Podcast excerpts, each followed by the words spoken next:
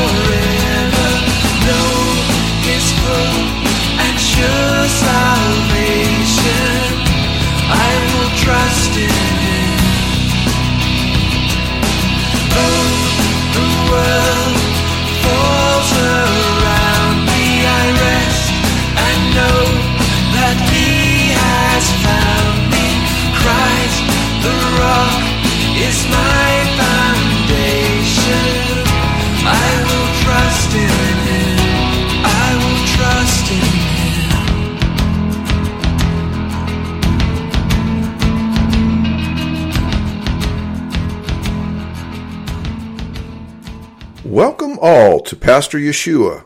You've been listening to Creed by Richard Jensen from his album Order of Service. By way of introduction, Pastor is an acrostic which stands for Preaching All Salvation Through One Redeemer. Our Redeemer, Yeshua, Jesus, is the Hebrew name for the Lord. It means Yahweh, the Lord, is salvation. Translated from Hebrew into the Greek language, the name Yeshua becomes Jesus. The English transliteration for Jesus is Jesus. This program deals with apologetics, questions on and about God, the Bible, and the Christian faith. I take questions and seek by Scripture to give answers and encouragement for everyone, including the tough minded living in today's skeptical society. And now, let's join Pastor Yeshua. Welcome to Pastor Yeshua. Presently, by God's grace, we are undertaking a, a complete exegetical study of Paul's letter to the Romans. In our last episode, we gave an introduction to the book of Romans, and in this episode, we begin in earnest our trek, verse by verse, through Paul's epistle to the Romans. Keep in mind, as stated, that Paul is now on his third missionary journey, riding from the city of Corinth to the church of Rome, where Paul has not yet visited. Let's begin our first step to Romans with chapter 1, verse 1. Verse 1 Paul, a servant of Jesus Christ, called to be an apostle, separated unto the gospel of God. Now, here we have what appears to be simply a preamble or a uh, introduction, if you will, to the Roman Church by Paul. However, when we take a closer look at it, we actually find quite a bit of theological doctrine incorporated there, which is worth looking at. In particular, we have we have four words which need to be translated properly. The first word is servant. In the Greek, the word servant is doulos, which means actually bond slave. Now, to understand what a bond slave is, we need to go back to the Mosaic Law, and there, in the Mosaic Law, there are six days with which you're allowed to work, and the seventh day was commanded as a day of rest. Now, moving forward, likewise, uh, if you owned land and were planting crops, as for an example, you could do so freely for six years. However, according to God's commandment, during the seventh year, you were prohibited from planting, cultivating, harvesting, or working the land in any way. By commandment, you had to let the land rest. This seventh year was called the year of Jubilee. During the year of Jubilee, if you owned slaves, you had to allow any servants that you owned to go free and to forgive their debts. Now, the servant being free could then choose to either strike out on their own as an autonomous person, or the other choice was to opt to stay voluntarily with their former owner as what was called a bond slave, who would be obedient and subservient to their benefactor slash owner. To formalize this new covenant, the freed slave, if they chose voluntarily to stay, would appear with the former owner in front of the elders of the city, and the freed slave would have their earlobe bored through with an awl like device against the doorpost. This then signified that the individual had become a volunteer, lifelong slave of the would be master. The second word is the word called, which in Greek is kletos, which means one who is called, invited, or has an appointment to apostleship. The third word is the word apostle, which simply means sent one, one who is sent on service or with a commission to do a particular thing by someone who has authority to give that commandment or servant to said apostle. And then fourthly, we have the word separated, which is aphorizo, which means to mark off by bounds or to set aside by delineation.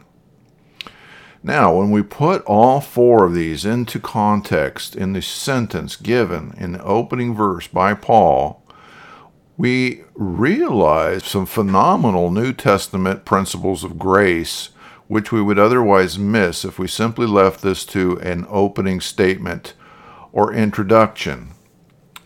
In the New Testament sense, as you will recall, it is God who calls or elects those by his sovereign grace, those who he wants to be his children.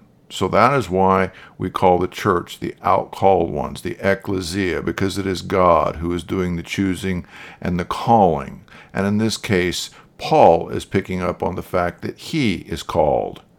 Secondly, we have the one word apostle, as stated, which is one who is sent. So clearly, Paul is called by the sovereign grace of God and is sent with commission to do the preaching of the gospel. And then lastly, we have the word separated, which means to mark off by bounds. And clearly, we can see that Paul was protected and kept by the hand of God's providential grace until it was his time and lastly, the beginning word being doulos or bond slave. And as you'll recall in the New Testament uh, principles of grace, one cannot be a true doulos or servant of Christ unless, in fact, they are called sovereignly by God and they are sent and then they are separated or marked off by bounds. So once they are called, they are set free in the same way that a Old Testament slave would be set free, and they're given the choices. However, any slave who has a good owner, in this case, who is owned by God, who's owned by Christ due to his propitiatory sacrifice, would make no other choice than by God's sovereign grace than to do the same thing that the Old Testament slave would do in the Old Testament, which was to go with the master and to follow the master and to be obedient to listening, which is the sign of having your ear pierced, and to then become a lifelong voluntary slave of said owner, in this case, Jesus Christ. None of this can happen without God's calling, God's sending, and God marking off his chosen elect who are then his bond slaves. Now, you might bristle at the idea of being a slave, but the reality is that you only have two choices. You're a slave no matter what. The question is, to whom will you be a slave? You will either be a slave to sin, separation, the world, the flesh, and ultimately Satan, whose purpose is to kill, destroy, and to steal, or by God's grace, you'll become a bondslave of Jesus Christ and you will truly be set free, yet because of his ultimate goodness and his grace and his love for, for us, you will voluntarily wish to follow and become a bondslave in the same way that Paul is claiming to be a bondslave. So, let's read this uh, verse again. Paul a bondslave of Jesus Christ, called by God's sovereign grace to be sent and to be separated or to be set aside unto the gospel of God. Would be to God that we all could make this claim. Verse 2 Which he had promised afore by his prophets in the Holy Scriptures now, as stated before in a previous episode entitled Jesus the Messiah Has Come, what we learn by doing a survey of the Old Testament is that we can find over 300 prophecies contained in various books of the Bible, which give very specific prophecies and details as to some aspect of Jesus' birth, life, ministry, trial, crucifixion, death, and resurrection, all of which were written at least minimally 300 years before he was born and were fulfilled in precision when he was born or during his ministry. Here, the good news, i.e., the gospel, is the finished work of Christ, which satisfies all of the legal and propitiatory requirements of the Mosaic Law and is the substance of all those types within the Old Testament, which point to redemption via a Messiah Yeshua, Jesus the Christ. So Paul is simply saying here that the Jesus Christ in question, to whom he is a bondslave, is in fact the same Messiah who was prophesied since Genesis 3 forward all the way until the time when Paul received his commission.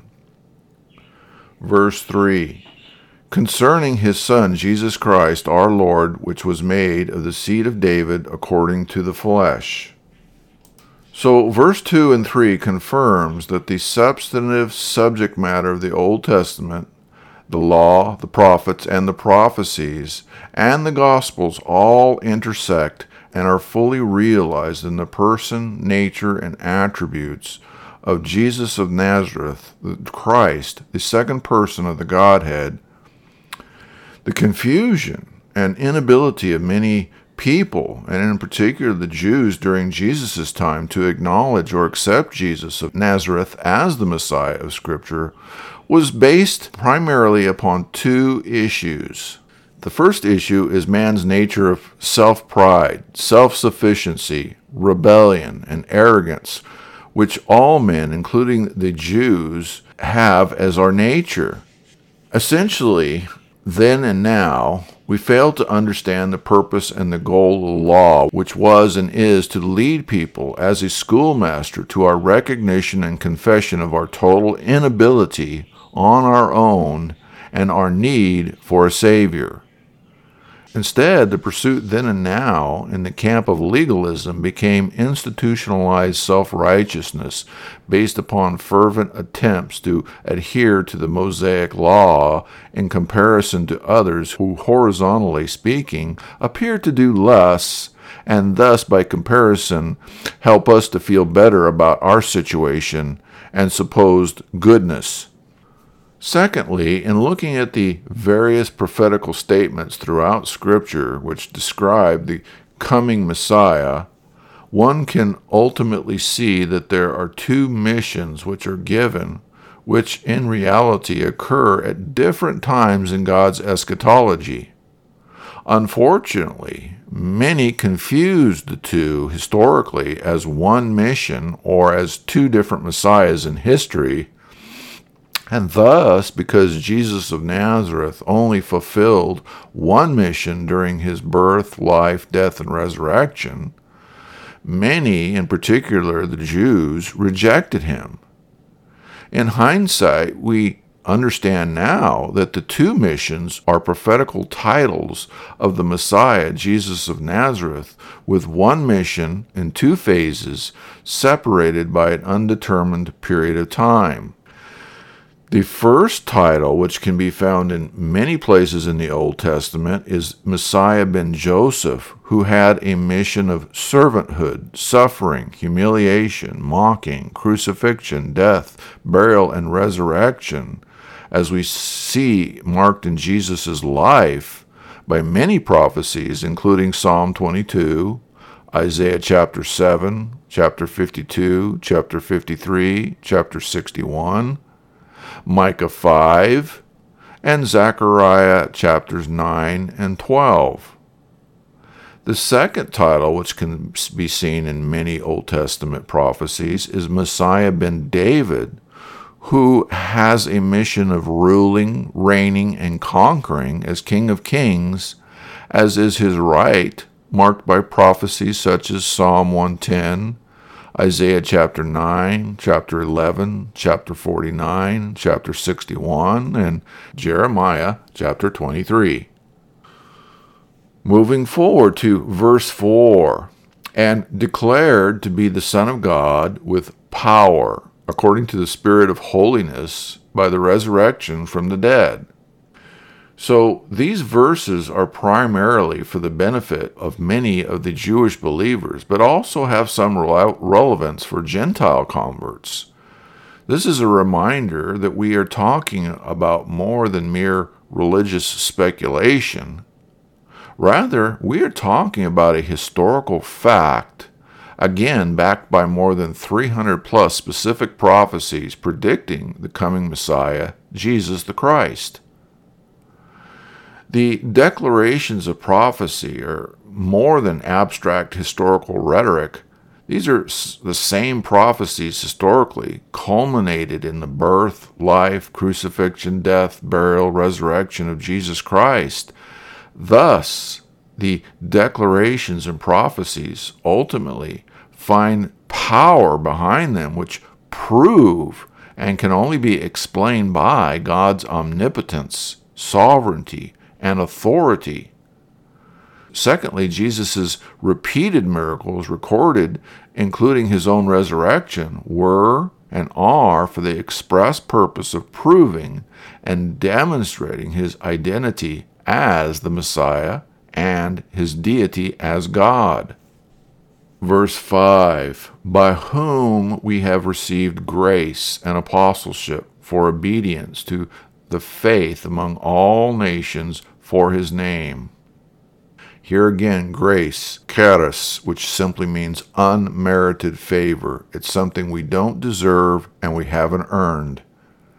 Obedience, hupako, which simply means to hear with obedience.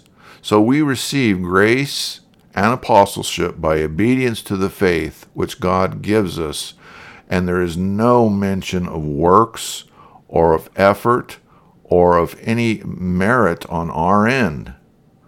Verse 6 Among whom are ye also the called of Jesus Christ? Called, the Greek is kletos, meaning appointed or invited. And as always, we are reminded by Paul that it is only by God's grace that by the power of his indwelling Holy Spirit we receive the gift of apostleship that is being sent. And that is, we are sent ones. We're called to be salt, to be light, to testify, to share the good news of the gospel. To this we must, and we shall, if so be we truly know him, be obedient.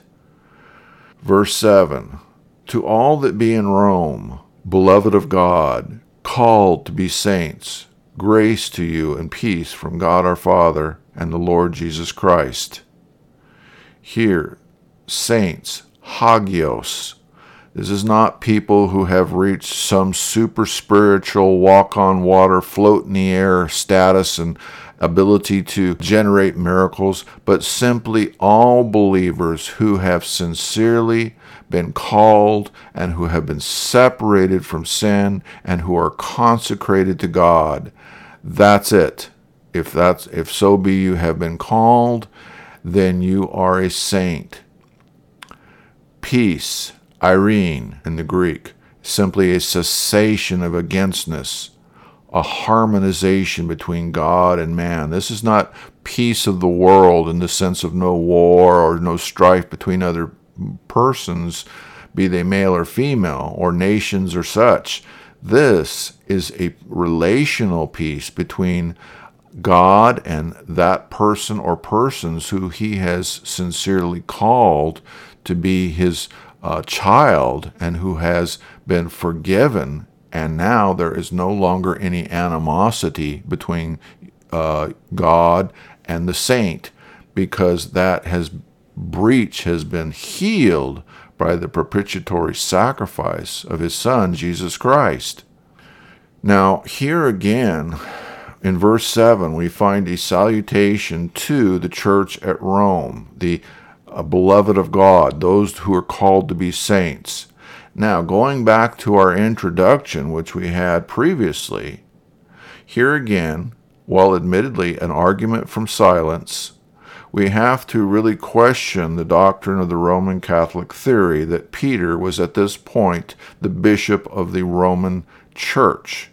Because if he had been, had he been at the church, in the church, or part of the church at the time when Paul wrote this letter, then seriously, why does not Paul greet Peter by name? If he had been a bishop of the Church of Rome at this point for 18 years, one would certainly expect Paul to mention and greet Peter, since this letter is clearly addressed to the church in Rome. Verse 8 First, I thank my God through Jesus Christ for you all, that your faith is spoken of throughout the whole world.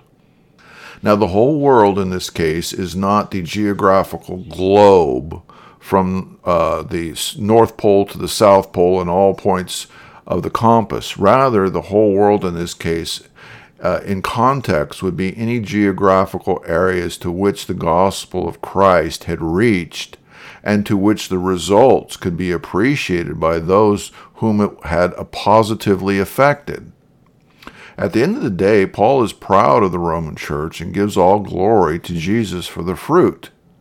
But notice that the fruit is not the size of the church, or the popularity, or the programs, or the entertainment. The fruit is the faith of its members. Verse 9 For God is my witness, whom I serve with my spirit in the gospel of his Son, that without ceasing I make mention of you always in my prayers mention here in the Greek, menei, is a recollection, a recital, a making mention by name in prayer.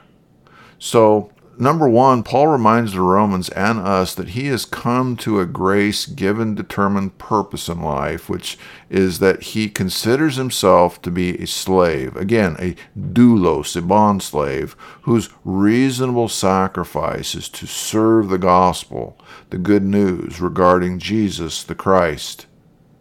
And two, Paul's habit was to covenant himself to praying for all those whom God brought him into contact with, so that they would continue to be sanctified and comforted until Christ's return. Verse 10 Making request, if by any means now at length I might have a prosperous journey by the will of God to come unto you. Request in Greek is simply diomai, a petition or a, a begging. And here clearly Paul reveals his inner desire, which is to go in person to the saints in the Roman church and to give further edification and comfort to those people as he is here limited to doing simply by letter. Verse 11 gives us his purpose in wanting to go to the church. For I long to see you, that I may impart unto you some spiritual gift, to the end ye may be established. Here, established in the Greek, sterizo, is to turn resolutely in a certain direction. So either he's saying that for those who do not know Christ in a sincere relationship, he is hoping to go there in order to turn them in that direction and to, by God's grace, bring them to a relationship with Christ. And secondarily, for those who are sincerely in a relationship, his desire is to bring further sanctification, clarification, teaching, and whatever spiritual gifts which tend to establish them in their walk and their faith with God. Verse 12 That is, that I may be comforted together with you by the mutual faith of you and me. So, in total, verses 10 to 12 explain Paul's reason and goal for wanting to return to Rome. I mean, firstly, Paul wanted it to be God's sovereign will that Paul would return and that it would bear more fruit. Second, the fruit Paul prayed to see were those gifts of the Spirit which God saw fit to bestow upon believers, so that in the end their spiritual resolve to follow Christ and to remain steadfast would be solidified. And finally, the fellowship of like minded, spirit filled believers would serve to comfort one another through their mutual faith and trust in Christ while enduring persecution, suffering, and in some cases death. In verse 13, now, the letter turns slightly to a different subject here. Paul says, Now, I would not have you ignorant, brethren, that oft times I purposed to come unto you, but I was let hereunto that I might have some fruit among you also, even as among other Gentiles. So let's look at some of the language here to help us understand what Paul is saying. Now, in the first sentence, he says, I would not have you ignorant. So here in the Greek, it is the absolute negative. It's saying, There's no way I want you to be ignorant. It's just the opposite that he wants. He wants the saints to be enlightened, to be uh, given information. Secondly, the Old English word let, where Paul says he was let hitherto, literally originally meant to hinder or to restrain. Now, let means to allow something. So we have to go back and understand that the word let here actually means to restrain. So Paul was restrained from coming either by God or by external forces or by both, even though he wanted to go there. But despite Paul's desire and purpose to return, Paul wants the Romans to know that he was hindered from returning. We are not told who or what was hindering, whether it was circumstances, whether it be Satan or God. Given the placement of the word uh, not, as we earlier looked at, grammatically in the sentence, it is possible to draw the inference that Paul was trying to reassure the Romans that his failure to return was not due to apathy or disinterest, but was in fact grounded in circumstances which he could not prevent or change. Verse 14 I am a debtor both to the Greeks and to the barbarians, both to the wise and to the unwise. Here, the word debtor in the Greek is ophilitis, which is to be under obligation morally before God. So he is morally uh, under obligation before God, and both to the Greeks and to the barbarians, to the wise and to the unwise. Again, Paul saw himself as a slave, I doulos, not only to Christ, but also to the Greeks who were intellectually sophisticated due to uh, the pre existing Greek philosophy, but to those who were not, i.e., the barbarians, Paul recognized that he was morally obligated to everyone because he had been privy to God's supernatural revelation, which is always meant to be shared with those less fortunate. And finally, verse 15. So, as much as in me is, I am ready to preach the gospel to you that are in Rome also. So, to paraphrase, to the degree that God had gifted Paul, Paul was ready to preach the gospel to those who were at Rome, despite the obvious dangers and challenges involved with Rome. In fact, Paul was prepared to preach the gospel both there and anywhere else to all who would listen. This concludes this episode. We'll pick up next time in verse 16. Now, if you have any questions about God, the Bible, or the Christian faith, I encourage you to send me an email at pastor underscore Yeshua at yahoo.com. That's P A S T O R underscore Y E S H U A at yahoo.com. Thank you for listening. The world